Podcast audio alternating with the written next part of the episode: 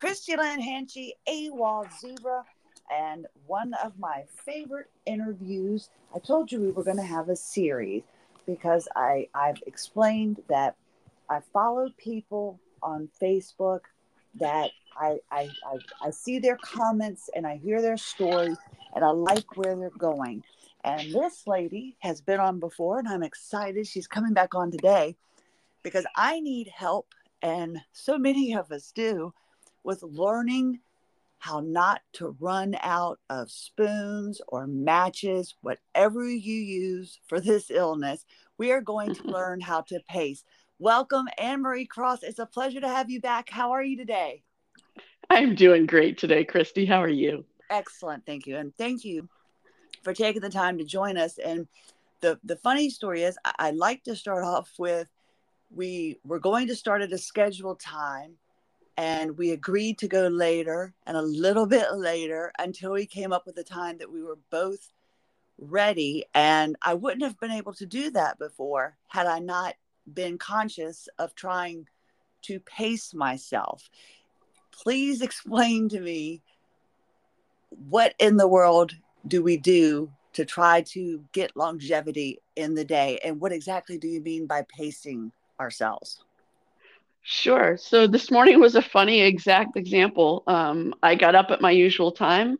I had overdid just a little bit yesterday and just wasn't feeling quite at my best. I took my electrolyte capsules and a drink and I laid back down to let my body try and restabilize and, and calm my dysautonomia down, which you and I are going to talk about more another day. Um, but the last thing I did was to send you a message and say, hey, I'm going to be running a little behind. Probably about 15 minutes is my guess because I had already given myself a padding to make sure I'd be ready when we were supposed to talk. But I'm not exactly sure because my body's a crapshoot. So it's, you know, don't quite know for sure. I understand. And then the funny thing was, at the same time, I was sending you a message saying I was behind. So I thought it was hilarious, but I did the exact same thing.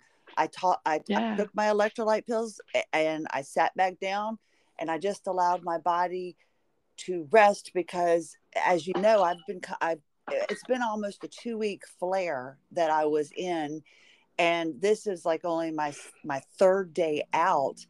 And yeah. you tend to overdo it when you've been in bed for so long and you haven't been able to function.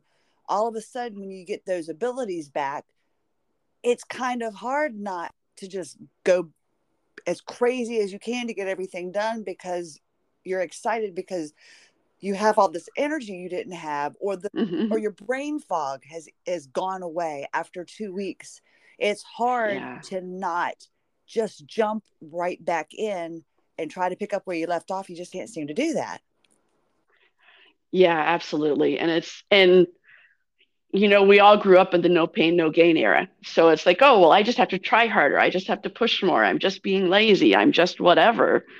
And instead, we just put our bodies right back in the same cycle of, I haven't yet recovered from the last time I overdid. And now I'm overdoing again and putting my body in an even deeper deficit. And it just spins and spins and spins.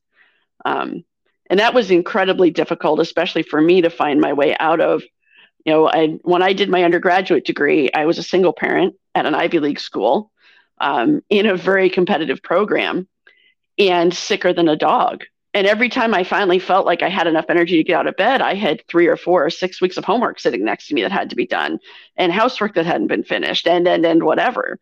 Um, and it was just a never ending cycle. Um, and frankly, here I am at 55, still, still fighting the same cycle. Um, whether it's about rebuilding physically to to to get a skill back or get back to work or get back to whatever or whether it's just about hey am i able to get up this morning and do my job and do it effectively well one of the things that drew me to you uh, was you have similarities that i do with the neck and yeah. one of our very first conversations last year, it was about a two hour conversation, and you were helping me understand the neck. And you had such a good handle on it. And then a few months later, you went on a work trip on your flight. And then I saw you mm-hmm. post about the damage it did to your neck. Even after all the re- rehabilitation you've done, you still are battling. Oh yeah, I'm uh, I am in year six with my neck. In fact, this month is the start of year six with my neck. Oh. Um, you know, still don't know exactly what the original trigger was. I have a few guesses, but really don't know exactly what. You know, I've, obviously there have been issues with my neck my whole life, but what kind of set me off at that point? Um, but yeah, the conversation you and I had some time ago was I flew for work, and then I was in Chicago for work for several days, and then I flew home. And taking off the g's obviously pull your neck in a in a position and manner that's not your normal body position. Um, and i have a series of things i do to try to protect it while i'm flying. I wear a soft collar i actually hold the front of the collar and create support for my neck during the takeoffs and during landings um, but the flight was particularly turbulent and i wasn't holding my collar every second of every minute of a you know a four hour flight and something jostled my neck enough to sublux something in my neck um, in a way slightly different than what I know how to manage. Um, and it was about three or four weeks to get all the way out of that particular flare. Um, even as you say, with being you know several years into experience and having a great team and knowing what to do and knowing how to pace the recovery, um, it still just took time. And and that's one of the things that i have the hardest time accepting. You know i, I had to go through mm-hmm. accepting that i have the illness. And then i all of a sudden would have days because like i've said before my diary is the podcast i can go back and see yeah. where i was doing laundry and everything and then 10 minutes later i was down and then i had no voice and i try to go back and and and figure it and what i like is that you kind of keep a diary like on facebook because you helped get me through my last flare by sending me a picture how important sorry hang on one second christie oh, sorry hang on you're fine come sweetheart I'm not sure how I left my dog outside, oh. but she just came back in. Good girl, baby. Good girl. I don't know how I did that. Okay, I'm back. Very sorry. What's her, what's her name? Journey. Journey. Good girl. Journey. Okay. Now, I don't know how in the world. I, I don't know. Okay. Okay. That's scary. Uh, all right. Sorry about that. No, you're fine. you're fine. As long as Journey's fine and you're fine, we're good to go. No, I, I just was wondering because uh, like I was saying, I I have my podcast as my diary, my my thing to go back to. And during yeah. Flare, you posted a picture that helped me, that made me realize yeah. that it's so important to do that, to document your your battle with this illness so you can see. I mean, is that why you like you keep the pictures and stuff to re, to either to remind you of where you were or to help you stay focused to know that you've come so far what? Yeah. Um, and there, there are a couple of different ways and a couple of different places. So one of them is exactly that. And you and I were talking recently about I look at my Facebook memories every morning. Um, and they're just an interesting way to look at things that have happened in my life. They also sometimes help me find patterns and realize that I struggle every fall. Oh. Every fall, when the weather starts to shift and the daylight starts to shorten, I struggle with my body. And if I'm in a cold temperature, like when I was up north, every November I end up in the ER at least once every year. But I wouldn't have known that until I see it come up on my face with me like, oh, yeah, last year it was the first week of November. Two years ago it was the second week of November. And so on back because my body doesn't handle the temperature change as well. Um, but that so that's one place where I use it. But another is like what you're talking about, you know, that photo that I posted that shows that the left side of my face droops when I'm in a, a bad occipital neuralgia flare. I posted it for other people because I described that and they're like, what do you mean? And I'm like, it's pretty subtle. Here, here's an actual photo that you can see. My eyelid is drooped. My eyebrow is drooped.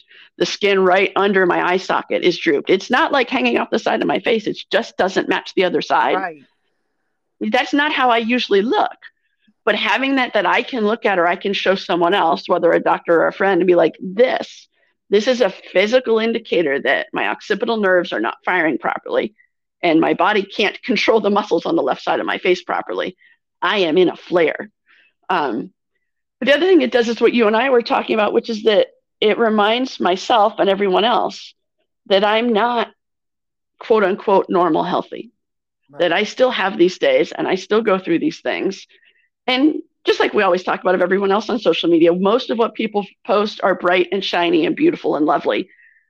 But that's not every day. No. And I have the days when I can't get out of bed, or I can get out of bed, but I can't think. I know. And it's so it's like you say, it's also a reminder of, yeah, that's how bad it's been. And then on the flip side, I look at photos of me in a motorcycle contest, or I look at photos of me showing one of the horses that I trained and go, I have been there and I'm going to get there again. I crawled out of the hole once and got back there. I'm gonna get back there again and and that's that's the attitude that I love. And I I thought there was nobody better on than you for this because I have been getting messages from individuals um, eh, you know talking about how they're they're working on rebuilding but they'll never get the opportunity to ride their horse again or they'll never get an opportunity to roller skate again. And I'm like, au contraire, because you've been able to do those things. Everybody knows that hopefully this time next year, I hope to be on roller skates is is my goal. You have been able to reclaim a lot of the things that this illness took away from you, but it hasn't been an easy a go of it. I mean, you've really put your due diligence in. Disconnect, and we're back together. And I include all of these issues on every podcast, things like journey, popping in, and any interruptions, because I don't present a perfect podcast because I try to present it how I am in real life. and I don't edit. And like AnnMarie said, most people are always posting their bestest everything and that's not reality. I am presenting mm-hmm. you know how i am. That's why i do the podcast when i can't talk. That's why i do the podcast when i'm stuck in a flare because i want people to know that this is real. So welcome back AnnMarie and what we were chatting about is getting back what was taken away from you with this illness. And before, I know you roller skated, you did motorcycling. We're going to talk about uh, shooting because that's something that we're passionate about. And you had a horse rescue and riding horses yeah. because I've been getting messages and I was like, I am still learning myself how to develop a pacing method with this illness. But I figured I'll go to the pros when it comes to this because I'm learning. And while I'm learning, why not share with everybody else? You did so much to get back. Just like we said, you're like six years in to your neck therapy. You still have setbacks. Yeah. I saw pictures of you roller skating a few months ago, and I was like, that's my goal. I've got to get back into it. You're doing these things again, but it's because of a lot of hard work, right? It is. It is a whole lot of hard work. Um, and since you mentioned it, I'll bring this one up first because I think it's a really great example. I was so I was at a, a shooting event yesterday, and I was talking to a young lady who's getting over having broken her dominant arm, um, and she's really frustrated at how long it's taking her to do normal things in life. And she's not sure she's ever going to shoot with that hand again. and I was telling her that when I came back to shooting again nine months ago, literally, I've, uh, I went to a, a, there's a women's group that I belong to. I went to one of their regular meetings where normally we will each shoot about 100 rounds. That's typically what you'll shoot at one of those, those evening events. And I walked in the door and I spoke with the lady in charge of the event before I came and I said, Hey, just FYI, I am allowed to shoot one magazine tonight. And she's like, What do you mean? I said, I have been through with my physical therapist. We have done practice shooting with a training gun. We have worked on my body position. I have sat at home and fake shot at home, you know, X number of minutes a day for the last three weeks to be allowed to fire my gun tonight. I am allowed to shoot one magazine of five shells. And she looks at me and goes, Didn't you drive an hour? yes, I drove an hour. Because you drove an hour to shoot five shells. I said, I drove an hour to shoot again. That's And she's like, That's what I wanted to hear from you. I was like, Yeah. And she's like, There's nowhere closer to home you could have shot. I said, I wanted to be around my friends. I wanted to be around people who understand what the battle I've been through and who understand why I even want to be here and do this at all. And I put my five shots down target, four of which were badly out of position, by the way, and set my gun down, and everyone cheered, and we all went out for ice cream because I shot five shots. Now, you know that five years ago, I was a competitive shooter and was putting down about a thousand rounds a weekend. yes. But I got to put down five shots again. And it was, and I celebrated, and then I did not shoot for a week, and I didn't do anything remotely physically straining on my body whatsoever for a week because I wanted to be able to clearly say if my neck set off, did it set off a day or two later from my shooting? Or did it set off because besides shooting, I also went roller skating or I also moved furniture or, you know, whatever, so that I could cl- cleanly walk into my physical therapist and say, I shot last week. I think I'm fine. You tell me what you see. Um, and so that's that was a really fun example of taking it in tiny baby steps. And by the way, that was nine months ago.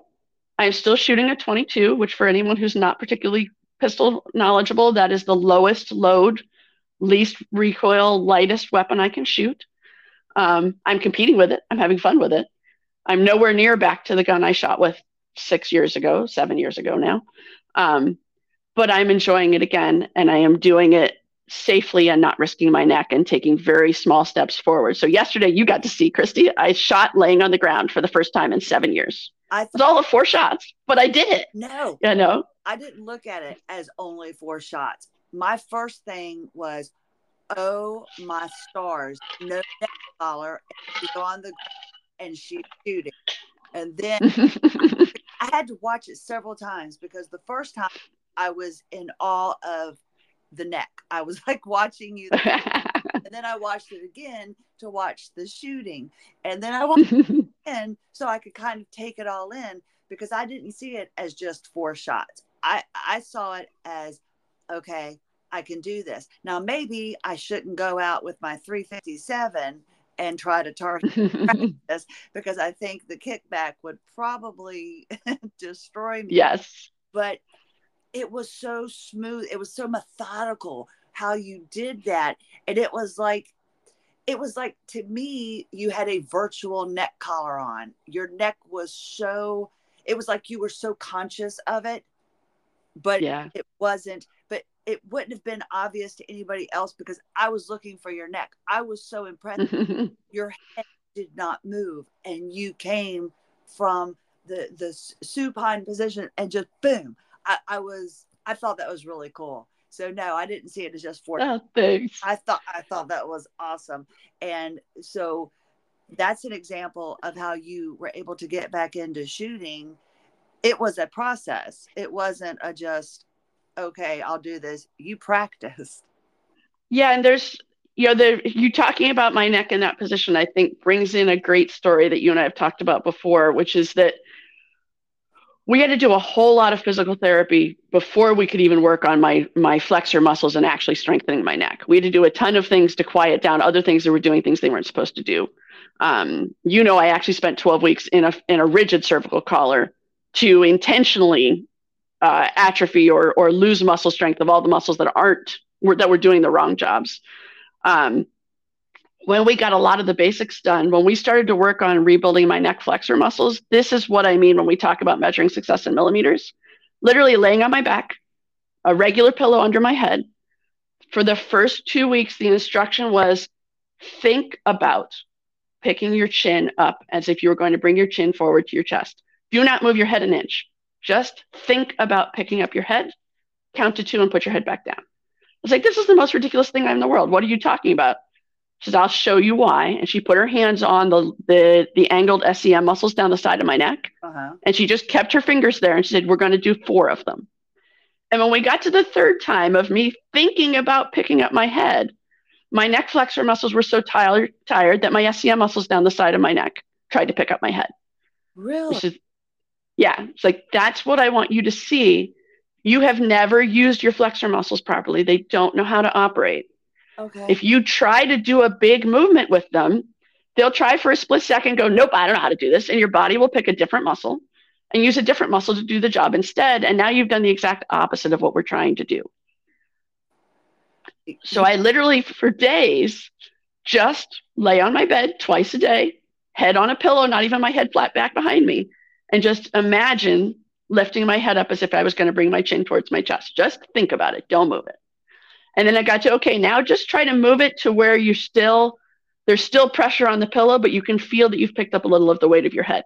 And I wasn't allowed to do that by myself for two weeks because the first PT session that I tried to do it, she's like, nope, wrong muscles, nope, wrong muscles, nope, wrong muscles. And then when I got it right at PT, she's like, you're not allowed to do this one at home yet. You're not ready. Come back next week. We'll do it again. And it was about six weeks to get to the point where I can do a, a proper chin tuck of simply not not shearing, not uh, lifting your head without your neck flexing, but actually flexing my neck correctly so that my head would come off the pillow and come up to I think probably around a 45 if I if I would imagine what the measurement was. And it was several more weeks till we got to where I could actually maintain position for 30 seconds and breathe while my head was up there with my fingers still laying on my SCM muscles to make sure my SCM muscles weren't doing the work. Oh my gosh, you've got me like I'm actually sitting here and like lying back and I am trying mm-hmm. because now I'm conscious. I mean, I conscious. Wow. Okay, because I'm I'm only doing like the isometric exercise where my I'm you know sitting up and I'm just kind of pushing my chin in and pushing back a little bit, and that's mm-hmm. all I'm allowed to do at this moment. And yeah, exhausting. It, it yeah, it really is, and and that's why I was drawn to you because of the neck issues because nobody else was talking about the neck. Everybody's always, you know, concentrating on the feet and and the core, you know, your pelvic floor, mm-hmm. which is all important. But I was like, there's something yeah. going on in my neck. And a lot of people don't mm-hmm. realize that you kind of have to have everything in the correct position in order to be able to get to the point that you're walking further, you're riding horses, you're roller skating. Yeah. Things like that. So, what, since we're on the neck, let's go ahead mm-hmm. and motorcycle riding. Sure. I, because I love the story about your helmet and how you, yeah. You know, because when my husband will come in, he'll he'll he'll come in and I'm I'm lying on the bed and I'm like I'm really doing something and I'm all I'm doing is like breathing in for 6 seconds and trying to breathe out for 6 seconds so mm-hmm. that, that I'm finding we have to do in order to prepare our bodies to do something look like nothing to anyone else. Yes. And it's so and, our bodies. And it's so it feels so frustrating because it feels like you're not doing anything. Correct. Um, yeah, I remember when I told you the helmet story that you just you were almost speechless. So, uh, so I used to compete at a slow speed motorcycle sport called observed Trials. Um, it's essentially obstacle courses on motorcycles. We don't go fast. It's not motocross. We aren't jumping big jumps. Um, it's much more technical. I got in the sport because it requires a ton of balance, which I don't have. And so it helped me learn some proprioception and some balance. And it just, it was a really cool challenge that I could challenge myself with. So I rode for numerous years. Then my neck went bonkers. Um, so when I moved down here five years ago, I did keep my motorcycle. I did bring it with me. I was determined to ride it again. And uh, and a year ago, I decided that okay, I really want to ride my bike again. A little over a year ago.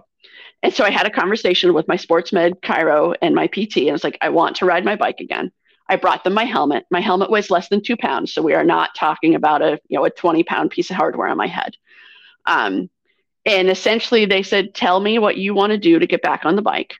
And I laid out what my plan was, and they're like, "Okay, that sounds great. As long as we keep seeing you every week and make sure you don't set back as you're working through that, we can do that."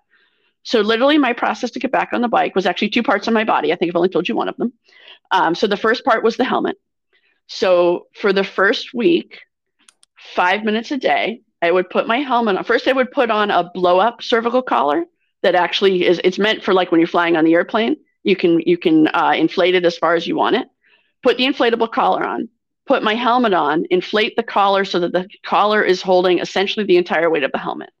So the only thing my head has is the the fact that there's the pressure of the helmet on my head and a slight amount of weight because the collar can't completely support the entire collar. Sit in a proper position with my body how it belongs, proper core, etc., and just look straight ahead and watch TV for five minutes and take the helmet off and do it again tomorrow and do it for a week. And then the second week, it's wear it for 10 minutes. And then it's wear it for 10 minutes, but lessen the pressure. And then lessen the pressure a little more. And then get to where I can sit staring at the TV with the helmet on without the collar for 15 minutes with no interaction, no problems with my neck. At the same time, in those same weeks, the other thing I'm doing is a big part of riding our motorcycle is core balance and core muscle strength. So I am going out to the garage and I am literally just standing on my motorcycle, not starting it, not running it. The nose is leaned against the wall so I can't fall over.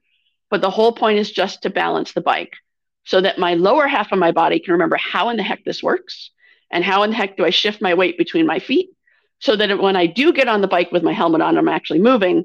The rest of my body's muscle memory remembers what it's doing, and I can focus on just my neck. Um, finally, get to the point where I can wear the helmet. I can wear it for 15 minutes at a time, pull the bike out of the garage, have someone else start it because kicking the bike may strain my neck.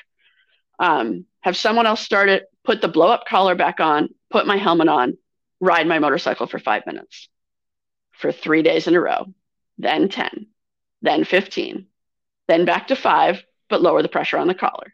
Then finally, five minutes with no pressure on the collar. And finally, at the end of all of that, about 12 weeks after I started, would be a guess somewhere in there, I pulled a small wheelie on my bike.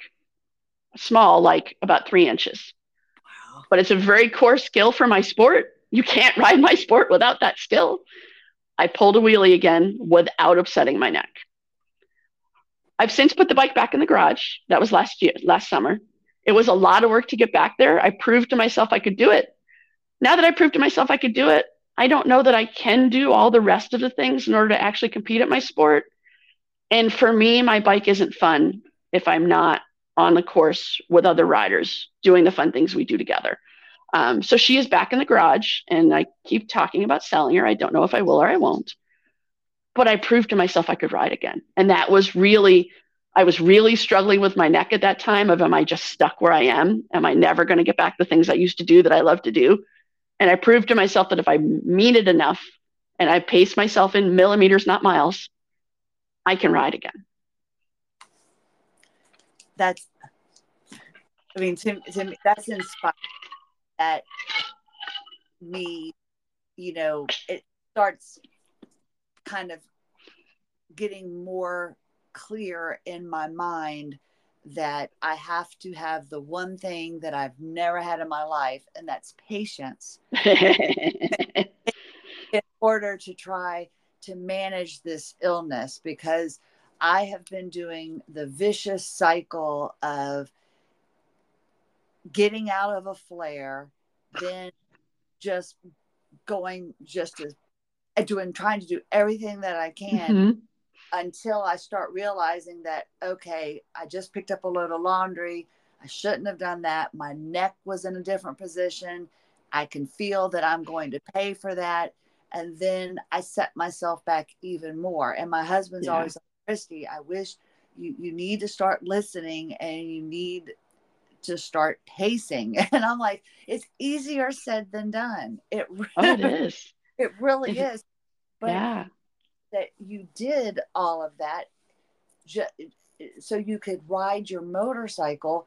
Is that the way we need to approach everything that we're doing? Like like being able to go to the store, being able to walk with your loved ones, or like to walk the dog. I mean, should yeah. should we take that approach with every activity that we're trying to I have to. I, I know some other zebras who seem to be able to rebound and come right where they pick right up where they left off and and I am so so happy for them. But I have to I have to take it in baby steps. Um, you know you asked me about getting back to horses because you've said you've had m- numerous people ask about that. So I showed horses all through high school. Um, I was in theory on a track where I could have shown professionally um, at least shown through college until my body started doing all the crazy things it did.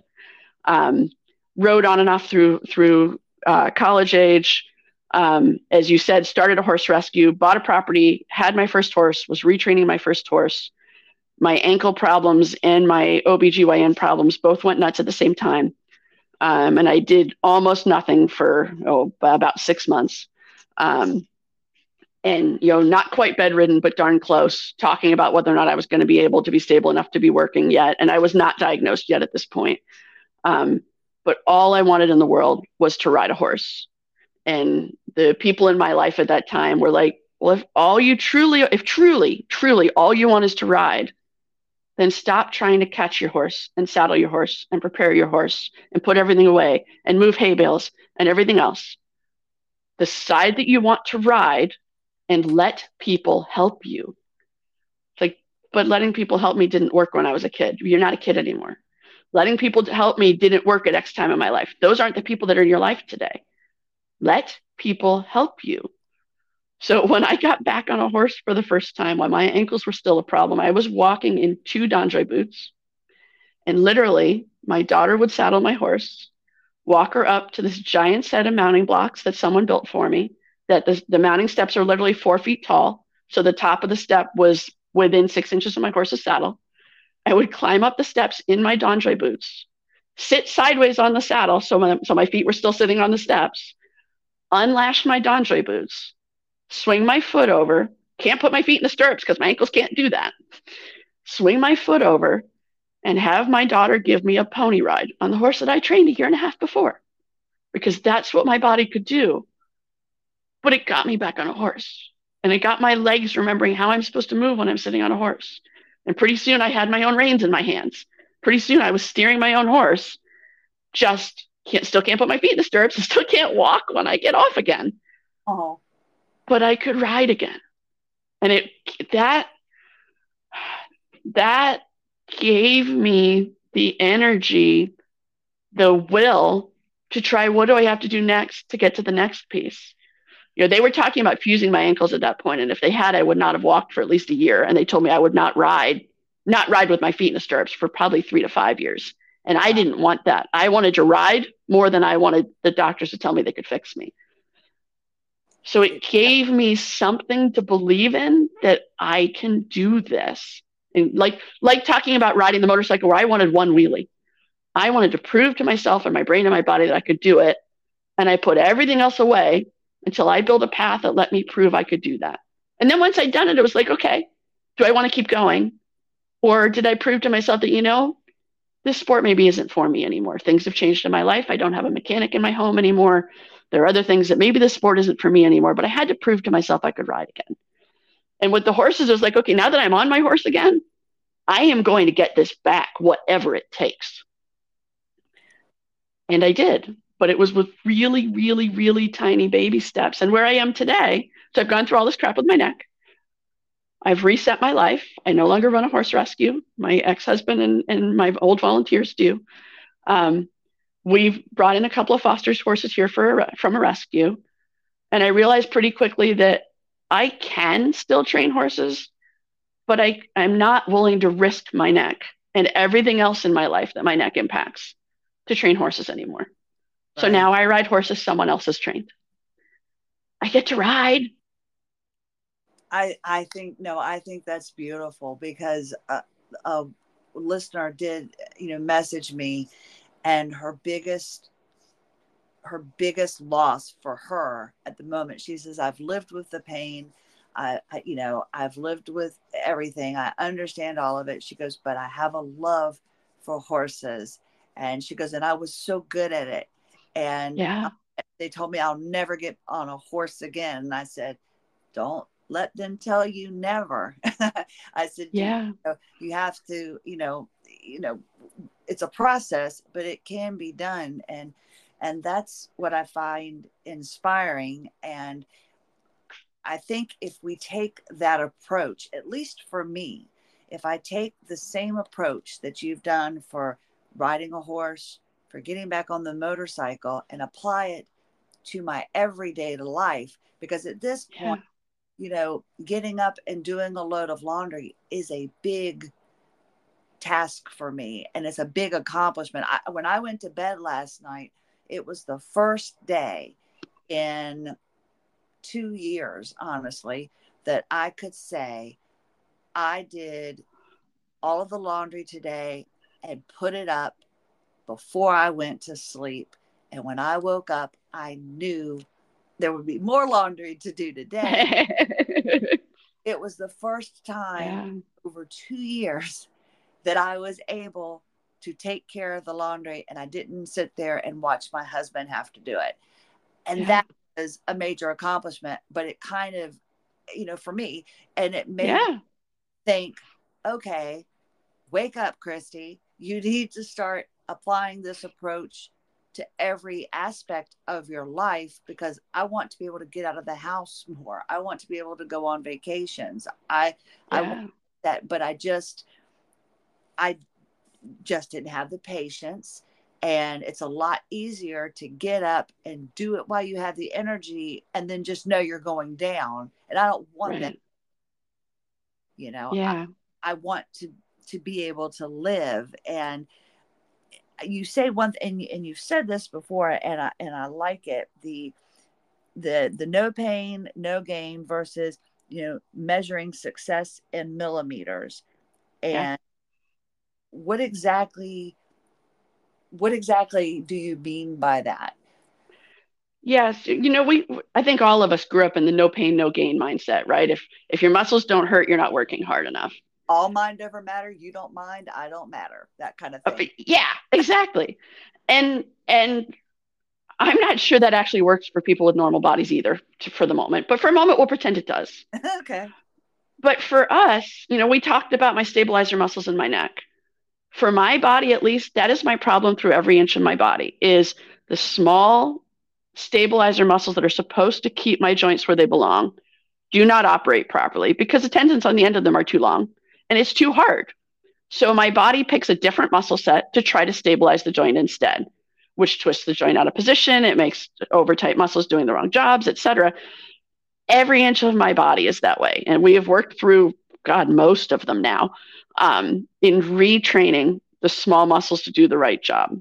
But when you're taking something your body has never used before and asking it to do something, if you push it until you have pain, your body says, "Oh, that was a bad idea. I just sprained that muscle. I won't use that muscle again." And your body picks up the big the big flat guy next to it who could do it for you and does it the way you've always done it.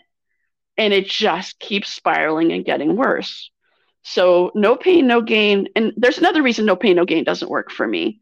And that, and I think this is true for most of us, we live in muscle and joint pain 24 7. So a slight difference in our muscle pain is is unnoticeable because we have slight changes in our muscle pain every minute of every day. So we don't get the mental signal that says, hey, that actually hurt. I shouldn't be doing that. Right. Until you've gone so far over that you have sprained or strained or I, I know fellow zebras who have done cartilage tears i actually i had a pt before i was diagnosed we were trying to, to fix my hands cause cartilage tears in my hand because oh just try harder just pull more just squeeze more just whatever and you know i had had an mri a few weeks before and the next mri showed new cartilage tears oh. that happened because pt told me to try harder i know um, our bodies that's that's yeah for our bodies. That's you know we we just can't do that. And again, I would argue that normal people shouldn't do it either, or healthy healthy bodies shouldn't do it either. But it certainly doesn't work for us. And the you know the measurement in millimeters is what I was talking about. Of can I wear my helmet for five minutes with a blow up collar without hurting my neck? I would sure hope I can, but we're going to find out. We're not going to assume I can. We're going to take a little tiny baby step. And when I can, I'm going to celebrate it, even if it feels like the stupidest thing in the world. Like talking to you yesterday and being so high that I shot laying on the ground. you understand the muscle strength it takes to hold your head up while you're laying on the ground, let alone hold your head up while you're also aiming a weapon and everything else. For a normal person, they never think about what it takes to hold their head up while they're laying. Like, what do you mean you can't, you can't hold your head up like that? Well, I can. I just use all the wrong muscles and throw my neck out of whack. Exactly. So it's I know it was millimeter. It's it's nine months of millimeters to have gotten to the point where I could take those shots yesterday and get off the ground not having done damage. I could have taken those shots nine months ago. I just would have set myself back for six weeks. Exactly. You know, I got up without damage. I still was able to go shopping yesterday afternoon with my granddaughter.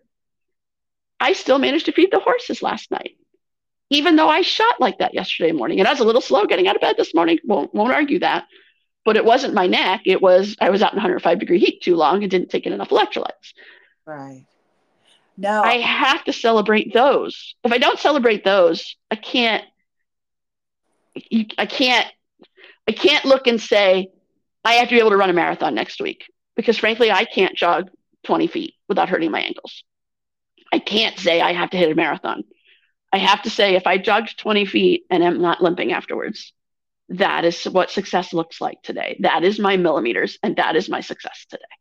Yes, no, you're right. You have to celebrate the little things, and for us, things they are they are actually accomplishments. And you're right. When I was looking at video yesterday, I, I was just I was in awe because I understood how difficult that was, and to anybody else, they would just be like, "Oh, okay, I could do that." And it's right. It's, I was in the kitchen with my husband the other day. I was standing there and I got a text from one of my friends in town and and she was asking me if I was, you know, what what did I accomplish today? And I said, I'm standing in the kitchen. And mm-hmm.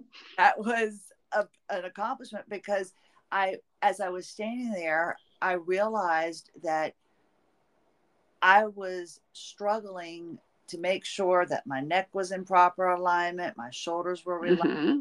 I had to think about all of that. Was the pressure on my left heel just right? Did I feel my big toe? While everybody yeah. Standing there talking and doing everything. So mm-hmm.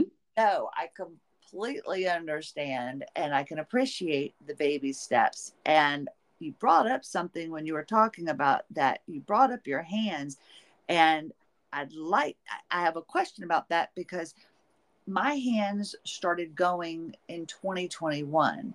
And then okay. for me, as I started having fascial adhesions released, I started getting a little bit of like more use of my hands.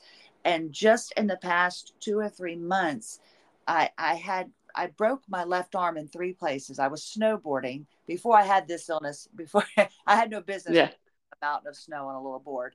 But my time snowboarding broke my arm in three places. So I had a big fascial adhesion on my left wrist. And when I was able to release it, I looked at my palm.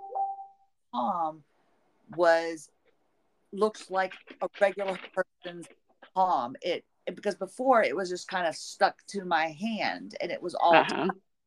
and I realized, oh my gosh, I'm getting the use of my hand back a little better. So I, but the problem is I'm having trouble, I guess, rebuilding my hands. I, I'm I'm trying to figure and and I've when I look at a lot of posts, I see it with other people talking about you know putting like a ball on your pens you can write or asking uh-huh. what is better to use and I don't want to give in just yet. I've got to figure out how to like get my fingers working again properly. And when you brought up the tears in the cartilage, mm-hmm. I mean, did you go through a rebuilding process?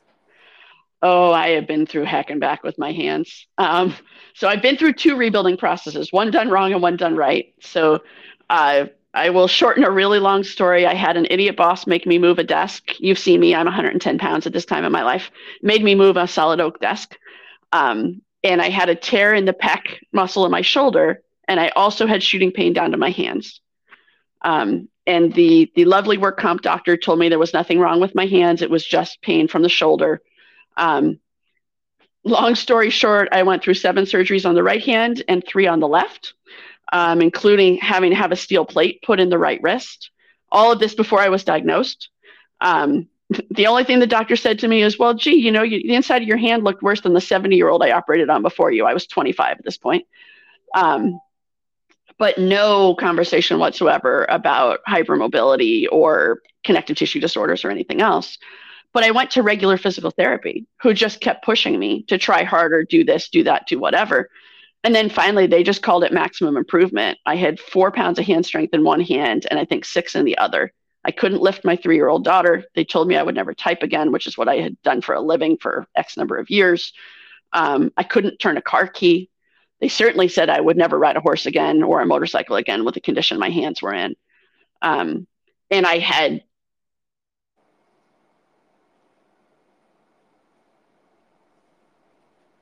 Did we lose you? Hello. I think we might have lost AnnMarie. She was having some internet issues. We'll get her back. Hear you? Yeah, there you are. We lost you. Oh, okay. Yeah, you were you were talking about your after mm-hmm. steel plate, and uh, you just had mentioned the, the pound pressure for each hand. Yeah. So I had about five pounds of, hand, of grip strength in one hand and about seven in the other. I couldn't lift my three year old daughter. Um, I, they told me I'd never type again. I could barely turn a car key. Um, and they basically said, We've done the best we have. Good luck. Um, but there had been no effort whatsoever to figure out why my hands and wrists were the way they were. Um, and then I got diagnosed. And when I got diagnosed, they sent me to sports medicine. And the first thing I said was, "My ankles are a problem. We'll get to those. I need my hands back. I, you know, I have not had a day without raging hand and wrist pain in six or seven years. I have, you know, I used to show horses. I used to carry 50 pound bags of grain like they weighed nothing. Now I have three pounds of hand strength. I need my hands back. And they, that was the first, well, the second time in my life I went through hypermobile aware physical therapy, where they said, okay, we're going to have you stop doing all the bad habits you have and we're going to start working through and rebuilding the stabilizer muscles for my wrists and clearing fascia. I had fascia adhesions in the surgical hand, like you can imagine. Oh, yeah. um, and then, and I, the one good thing I did learn through the first PT was they helped me learn a lot of hyper, uh, a lot of ergonomics. So I was using an ergonomic keyboard. They changed how I sat. They changed where my monitor was positioned, things like that the second time around, we went through that much more aggressively. So, for example, the keyboard that I type with, my hands are actually upright. I use a vertical keyboard called a SafeType. So, my wrists are not rotated down because your wrists are not designed for your hands to be rotated down. The nerves and muscles and tendons and everything in there and fascia along all that are not designed for your hands to be in that position all day long. They're just not.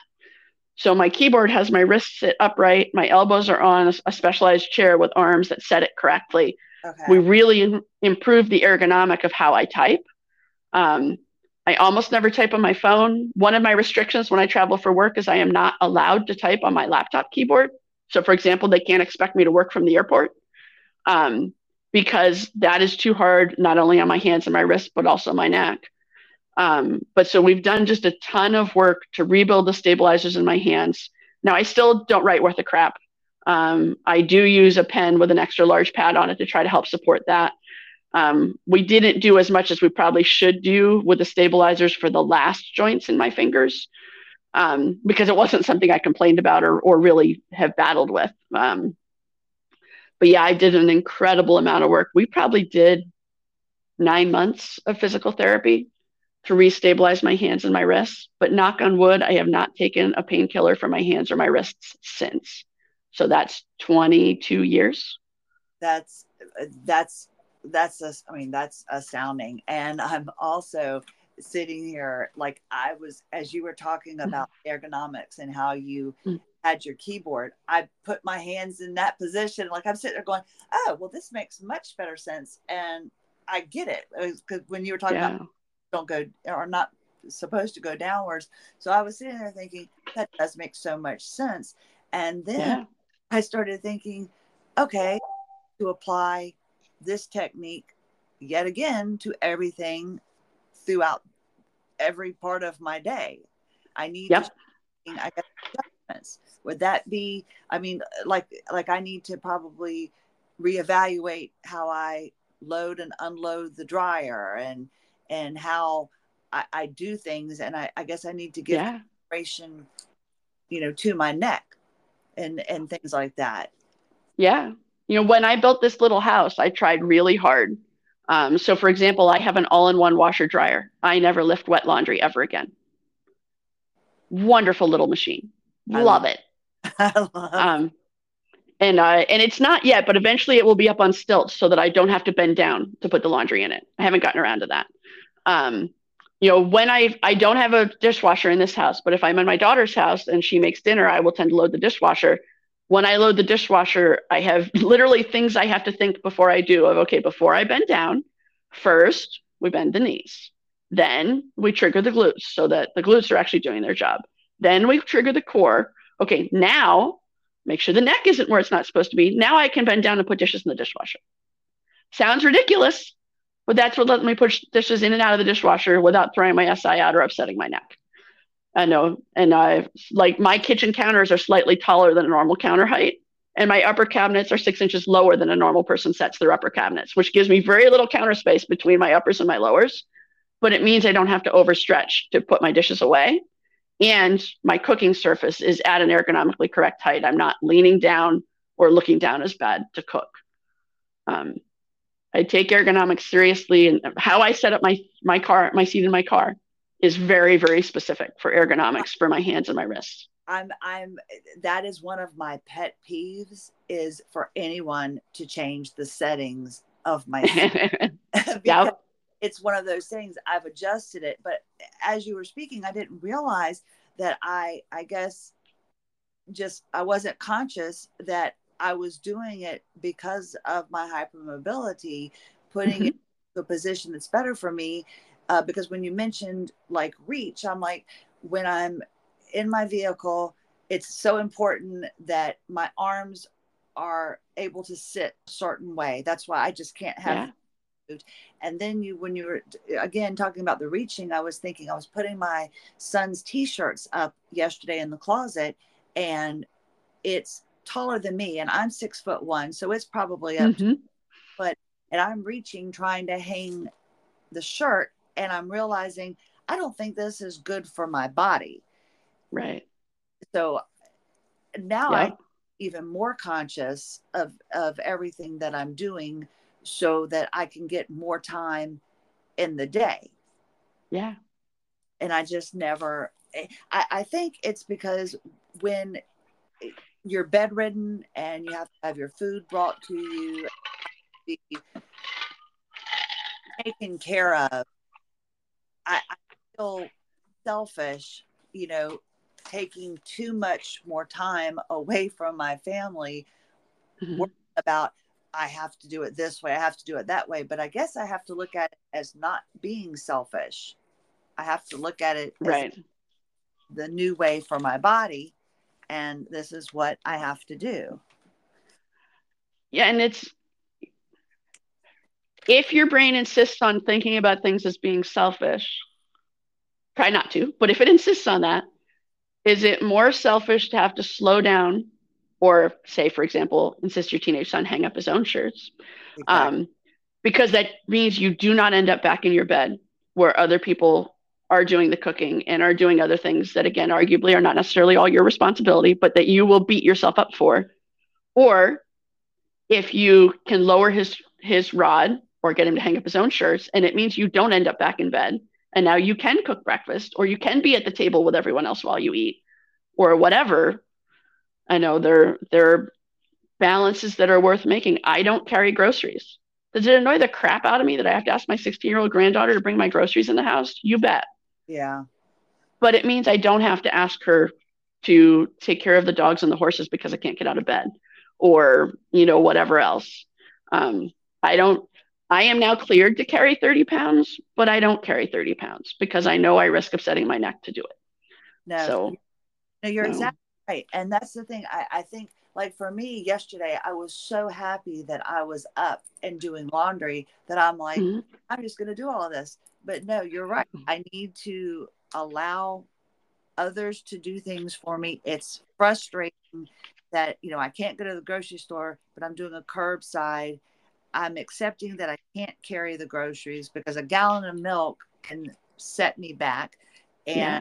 it's it's just a matter of trying to accept that I need to make accommodations for myself so that I can have longevity because you're yeah. right something that I I don't like putting myself back down and if I do it to myself because I've overdone it that's one thing but I, I, do. I need to be more conscientious of things. And it's like like my husband told me, um, I went through the house like we're tall people, six foot one and mm-hmm. up, and I had to buy legs for our couch and because I had to raise all of our furniture. Right.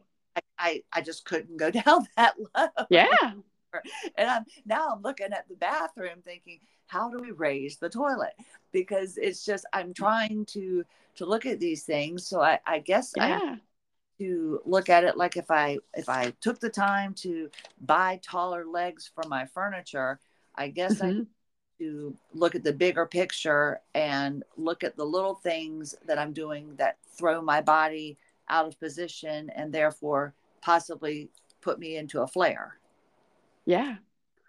So and, I, no, go ahead. Yeah, we we have conversations in in our Facebook group all the time about mo- mobility aids and oh, I you know I'm just not ready for a wheelchair. I'm just not ready for X or Y.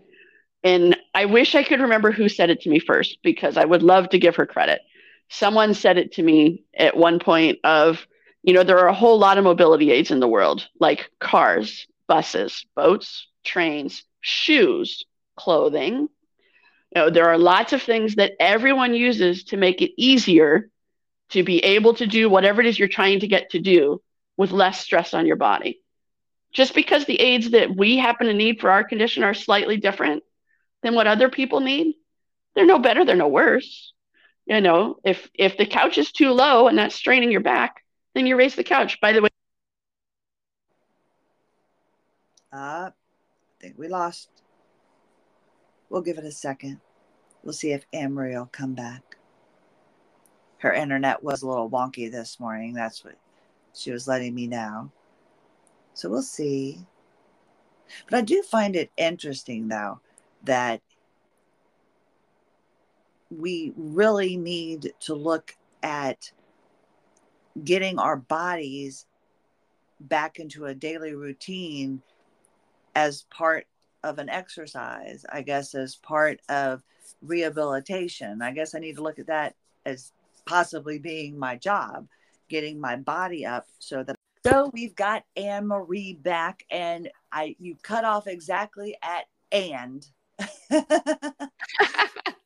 so we got you. well, you. Remember where you were? I think I remember where I was. Can you hear okay. me now? Yes. Okay, good. I'm I moved. Ironically, I went back to my internet since my phone seems to be being more unstable at the moment. Um, So um, I knew where I was until I went to start talking. Um, did you hear any of what I said about mobility aids, or did you lose all of that? No, no, no. We because you were talking uh, about the fact that you know our mobility aids are are no different than like a, a vehicle and and things yeah, like that. Okay. Uh, so I was going to say, for example, there absolutely are riser seats for your toilet. Um, Lowe's, everyone else carries them. That gets you a seat that's at the right height for your body. Okay. I know. Um, I just, it was really hard for me early on to accept that I need things to work differently, even though things have had to work differently for me my whole life. And when, again, I wish I remembered which zebra said it to me that way. When she said it that way, of, you know, I just need a slightly different mobility aid than other people need. It's like, yeah, I just need to do things in a way that a lot of the changes that I make are to get my body to work in an ergonomic way, the way that non hypermobile bodies work every day. So all I'm doing is making an adaptation to teach my body to work the way it's supposed to, the way it's designed to. Um, and that our our sloppy collagen has just made it harder for my body to do. No, you're well. Just to, I guess, break it down to this level, it's just like uh, the the what are they called, squatty potties or whatever. Yes. that yeah. yeah. I mean, they say that you know because I I worked with a nutritionist about this, and she went into great detail about uh, using the restroom and how uh, the proper way to do it and mm-hmm. how you get the most benefit out of it.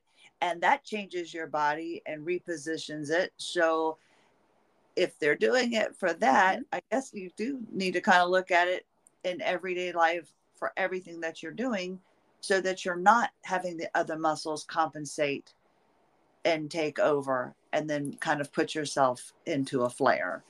And before yeah, I was discussing like just kind of killing time to find out if you were going to pop back mm-hmm. in or will we just completely get disconnected.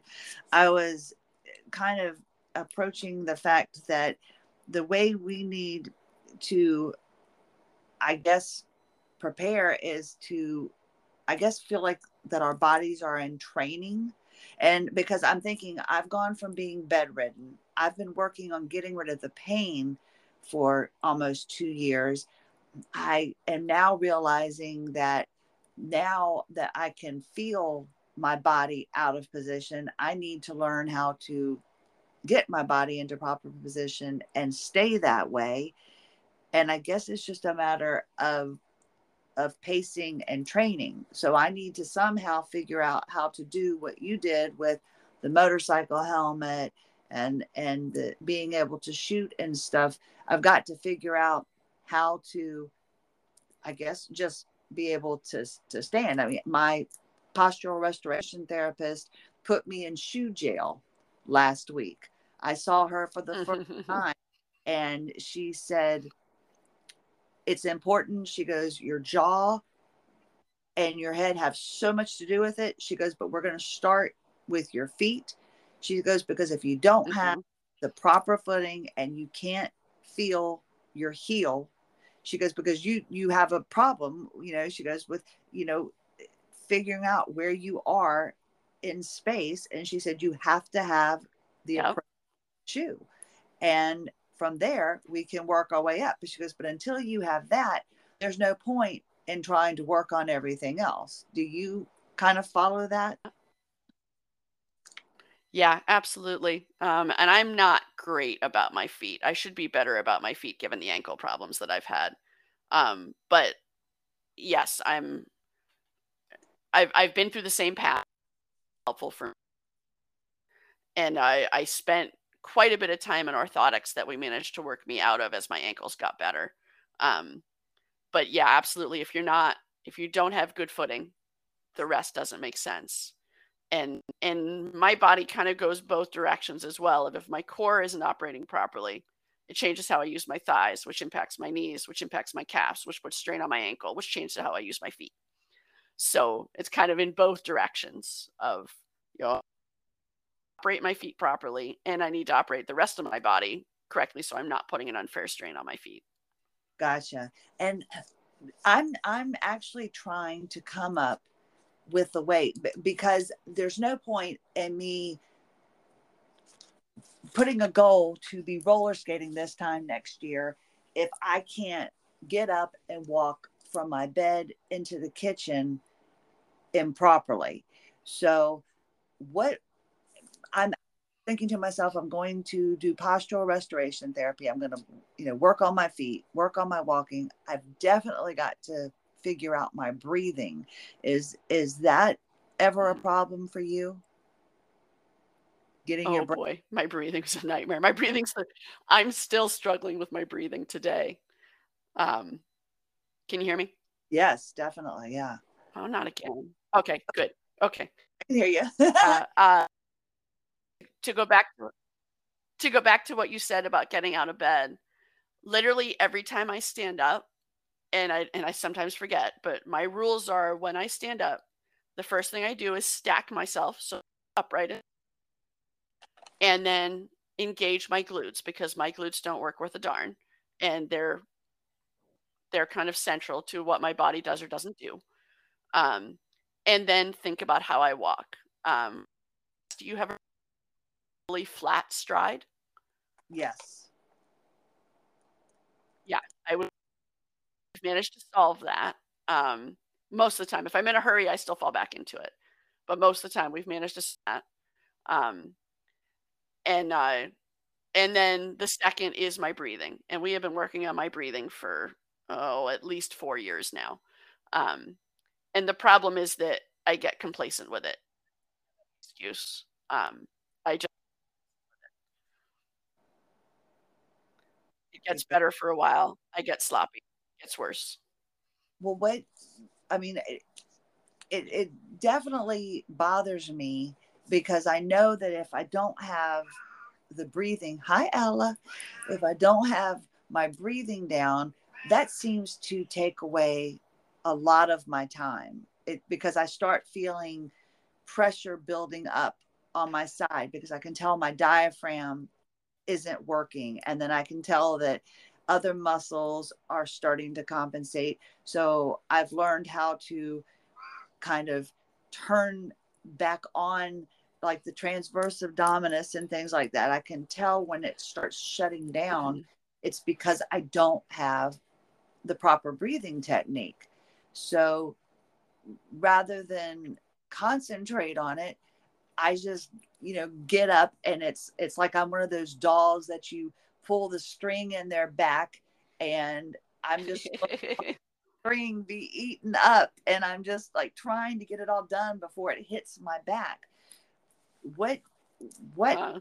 done to be able because you're you're not you're not you know you could do better with your feet you know you could do better with your breathing but how have you been able to get up and do all of that with those not being as focused upon as you were like with your neck and your hands? Because yeah. you you're you're doing quite a bit. I'm impressed with all that that that you can do but you still have so much more work to do but you're managing quite well yeah um so i have timers on my on my work calendar that just say breathe And it's long five times a day and well, do I always actually stop and do some breathing exercises? No, but hopefully it at least makes me think. Um, I can only mentally, and I think this is one of my neurodivergent things, I can only truly focus on one body part at a time. If you can convince me the other body parts are in the way, I can do better, but I can only really focus on one thing. So I was really focused on my neck until um, my sports chiro finally convinced me that we can't take your neck any further until we fix your breathing. Um, and previously, he had convinced me that you can't get your neck any further until we fix your walking, and we got my walk fixed to my neck. Then we went to breathing. Then my breathing was reasonable, and we went back to neck, but I fell out of the habit of continuing the breathing habits, and my neck got worse again, and I fall back in and I fall back out. Um, but so it's something I try to make myself work on every day.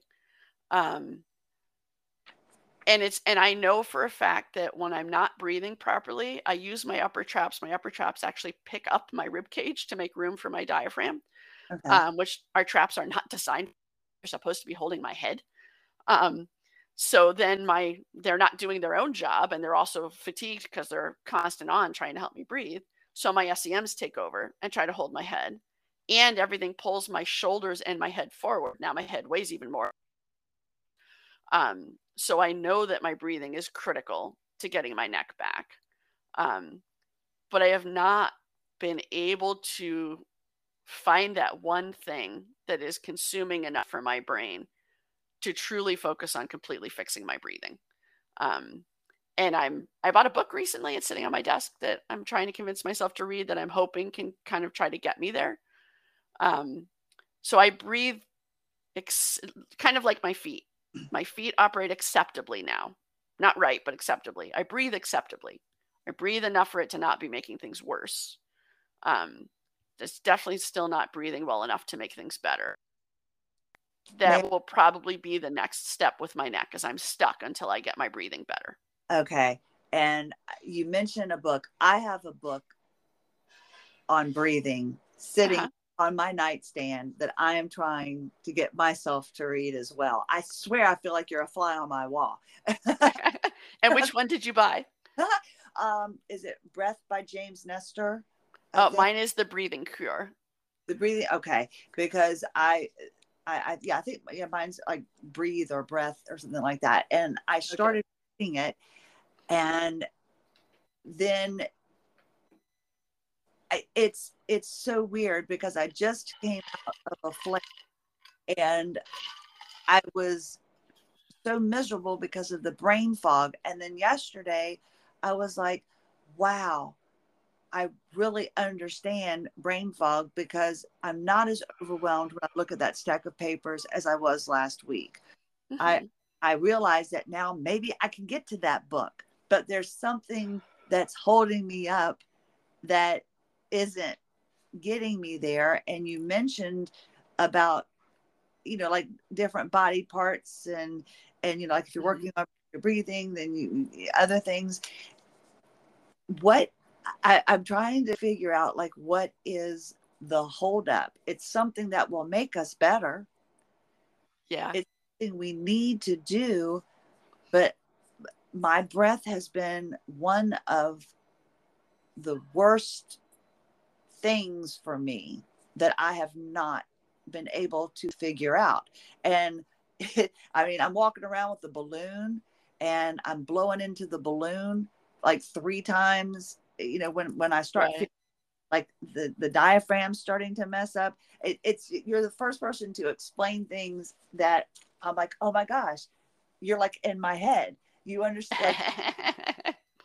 and the rib, and it just makes me feel so much more at ease because when you have this illness, I almost feel like you understand that other zebras know what you're going through, but sometimes there are things that you're questioning. I think, you know, at least for mm-hmm. like I'm thinking, this really can't be a problem. This uh-huh. really do that, and then yeah.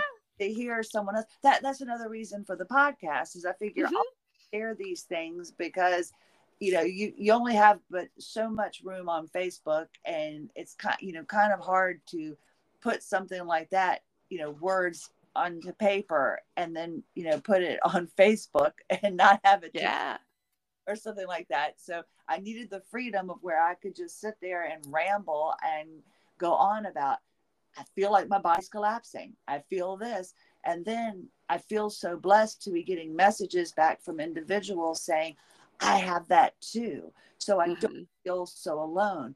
But knowing yeah. that you have a problem with your breathing, I'm not happy. yeah, all, sure. But but it's like it's so nice to have someone that understands and that can relate. And the fact that you put breathing reminders into your calendar during the day, I thought, I mean, because I'm writing notes everywhere, breathe. Mm-hmm. Mm-hmm. You, you know, setting alarms, reminding me, to relax my shoulders uh-huh. and, and things like that. I mean, is that, yeah. I mean, do you rec, do you think that's a good idea? I mean, just no matter what it takes, if you have to write notes, if you have to, I mean, set timers, I mean, it's yeah. If if you need a buddy that you ping each other and say, "I did my breathing exercises today. Did you?" Whatever will help you know it's like it's like anybody else any other exercise routine you know it's boring it's annoying and if you don't have something to help keep you accountable it's a whole lot harder um, when you made the comment about um, you know i can't believe this is an issue talk to me about breathing four or five times at least and i what i heard in my head is once we get your neck better we should work on your breathing and finally one day i was like i said brock stop and he goes yeah i said are you telling me that my breathing is impacting my neck? And he's like, I've told you that five times now. like, okay, now I think I'm hearing you. Let me say what I think I just heard you say. And he was like, okay, you heard a little of what I said. You didn't catch all of it. Let me explain to you what you are doing with your shoulders to make it so you can breathe and why that is screwing up the rest of your body. I was like, oh, okay. And this was like early 2021, mid 2021. So I went looking, and you and I talked about this once before. I went looking for a voice coach because I know people who are singers who have had got breathing lessons from their singers, their singing coaches. Well, I couldn't find any because it was 2021. Then I went looking for a respiratory coach because another EDSer said that's where she went. Well, of course, the poor respiratory coaches were all, or respiratory therapists were swamped with COVID patients. So I couldn't find that. Um, so then I went looking for a physical therapist who works on or specializes with breathing. And that was when I found the EDS uh, aware therapist that I see now. That she said, Oh, yeah, most of my hypermobile patients have breathing. They come in here for knees or ankles or necks or shoulders. And while I have them, I convince them that they need to relearn how to breathe. So let's teach you how to breathe. Um, and uh, and she's who I still see today. We're three years in now, two and a half years in. Um, and we do, we're working on my neck, we're working on whatever else. And she's like, by the way, when you're here next week, you're going to tell me that you actually did your breathing exercises all week because I can tell you didn't do them last week. It's like, okay, yeah, you're right. Yeah, no. Um, but it was a it was a wake up moment of what do you mean how I breathe is impacting my neck? That makes absolutely no sense to me. Well, here, let me tell you all the wrong things your muscles are doing because your ribs aren't working to let your diaphragm work for you to breathe.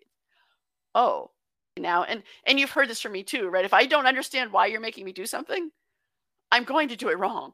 I have to understand what the point is, why we're supposed to do it, what muscle we're doing it for, and what the end goal is going to be. If you just tell me, go lift this weight 15 times, I will lift that weight 15 times using all the wrong muscles and go, that was super easy. We've actually learned now if I say to my PT, that was easy, she says, then you did it wrong.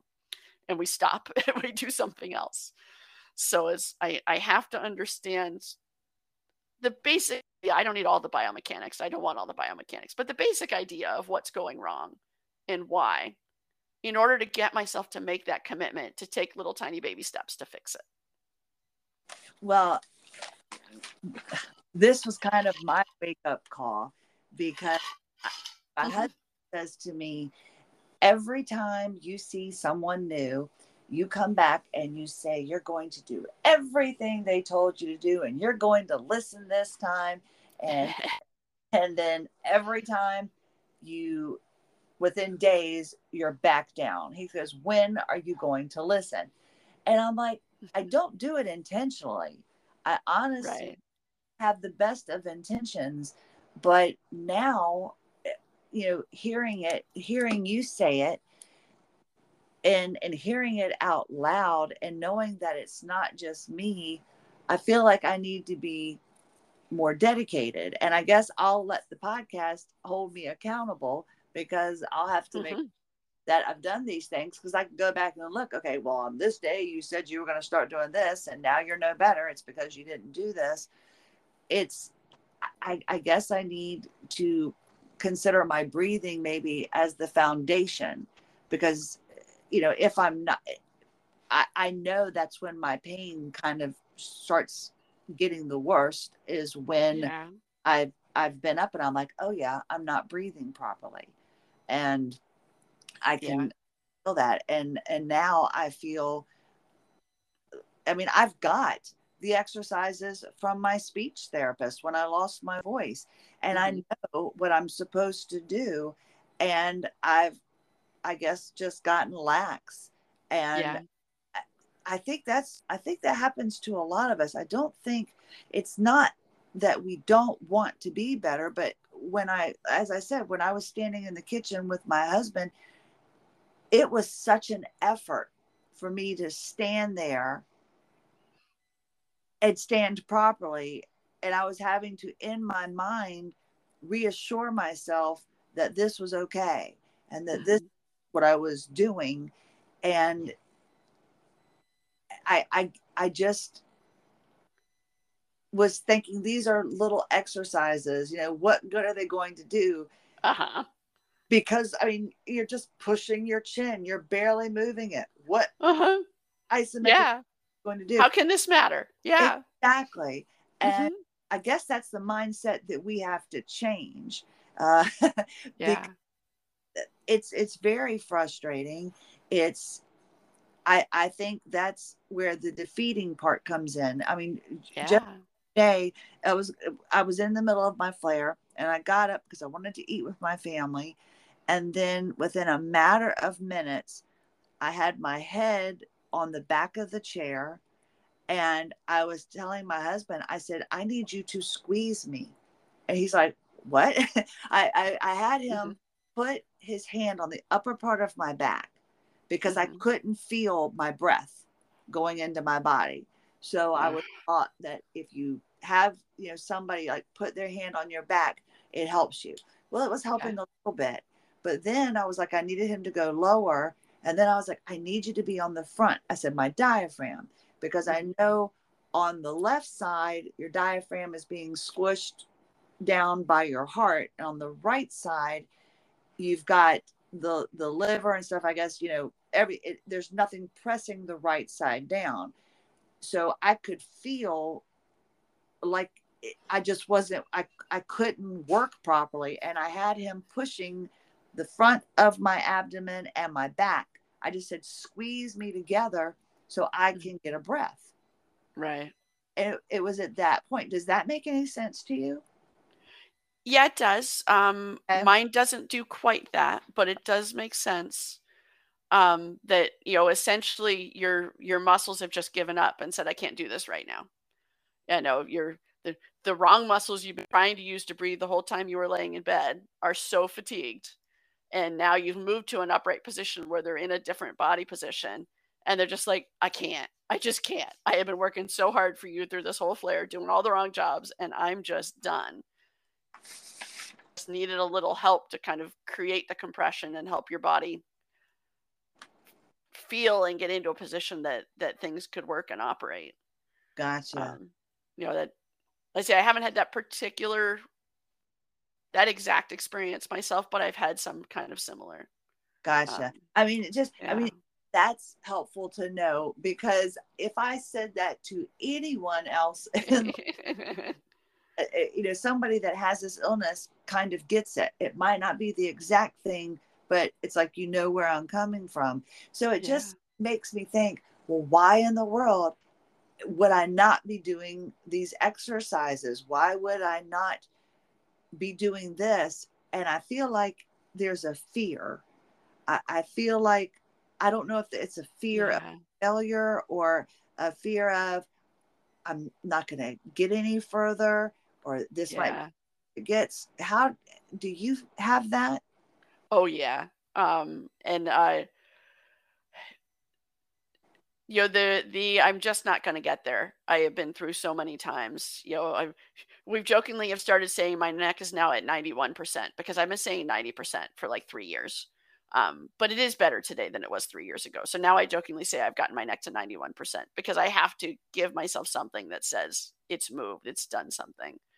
Um, but especially when I'm flaring, you know the the dysautonomia takes over it shuts down all of the all of the higher logic all of the safety nets i've built all of the look at this you're making progress millimeters matter and falls back those primal instincts that are just i i can't do this. I can't find my way out of this. It's never going to get better. Why am i wasting my time? Why am i bothering? Um, and that self gaslighting is so powerful so overwhelming. Um, and that happens with me with the exercises, especially when an exercise fatigues me. And it's like, I did this at PT two days ago and I could do three sets of 10. Now I'm at home trying to do the same exercise and I can't do, you know, I'm five into my second and I'm feeling fatigued and I know I'm not allowed to work past fatigue. It's like, what the crap? How did I get worse in two days? Right. You know?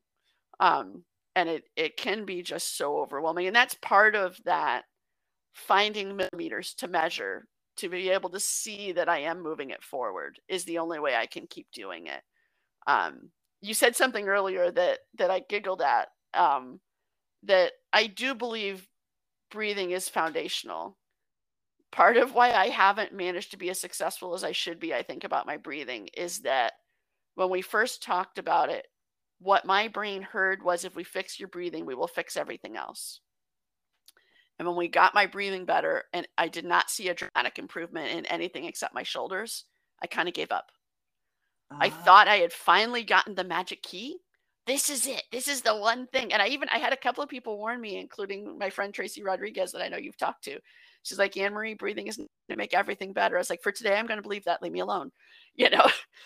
and when it didn't, I kind of quit on it. It's like, okay, we have it enough better so that it doesn't seem to be impacting my neck as much anymore. Let's get back to trying to fix the neck because I can't mentally work on multiple body parts at the same time. I know ideally you can, and I know ideally you should.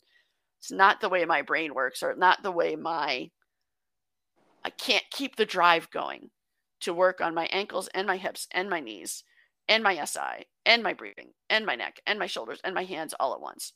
I can't. It's too much for my brain to do. I can keep all of them status quo and then work on one. But I just can't. I wish I could. I know people who can, and I wish I could say, we're going to keep my neck moving forward and we're going to work on my breathing, which will ultimately also keep my neck moving forward.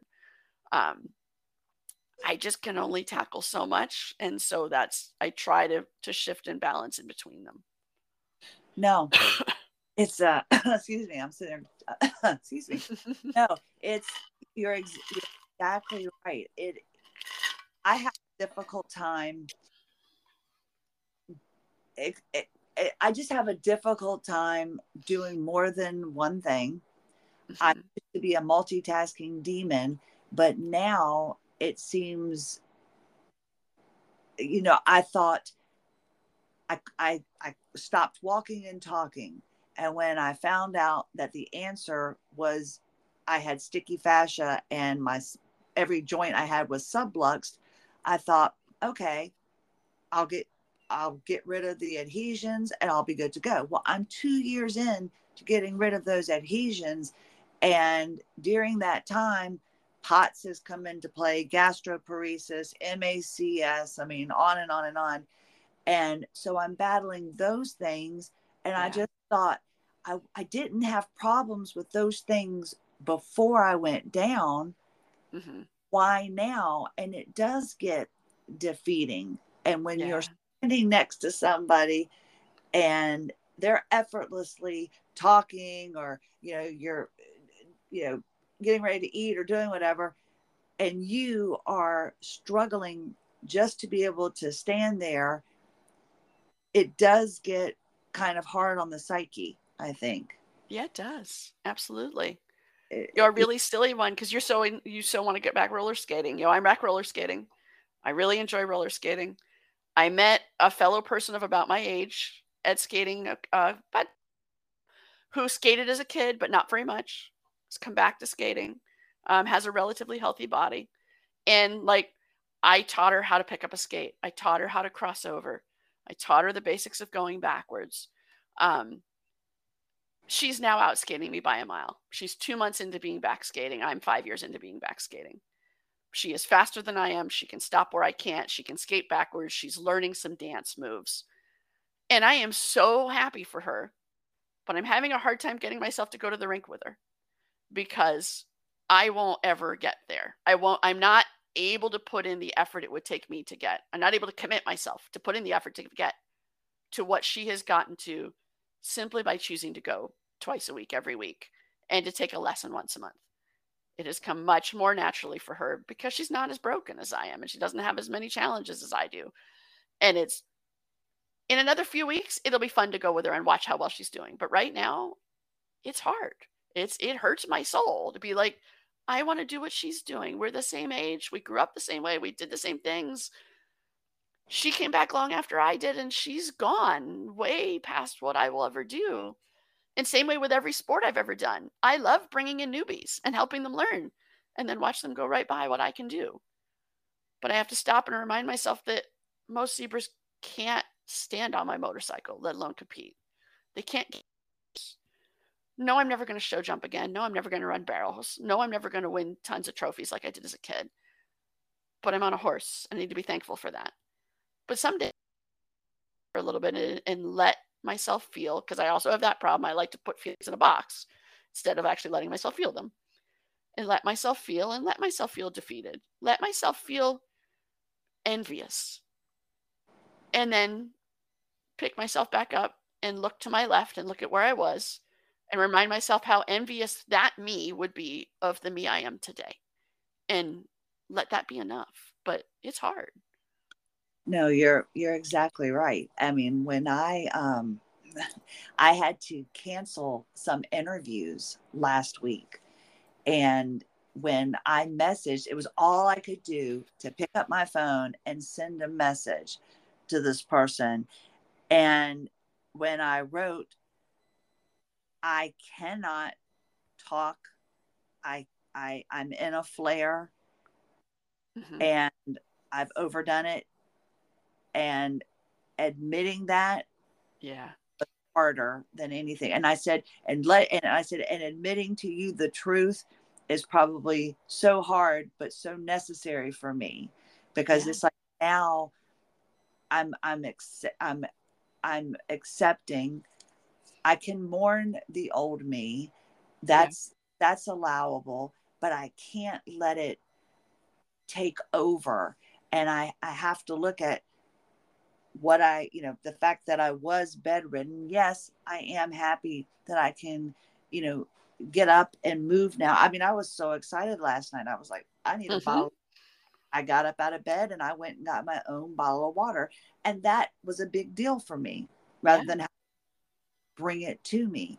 But i do think like you said watching somebody you know surpass you it does hurt the soul and it it does kind of for me it, i think it's been part of my my setbacks because i want so badly to be better and i just can't fathom the thought that bending over and allowing my body to go raggedy and just droopy and then coming mm-hmm. up breathing is an exercise that will put my body into proper position and I'm not doing it.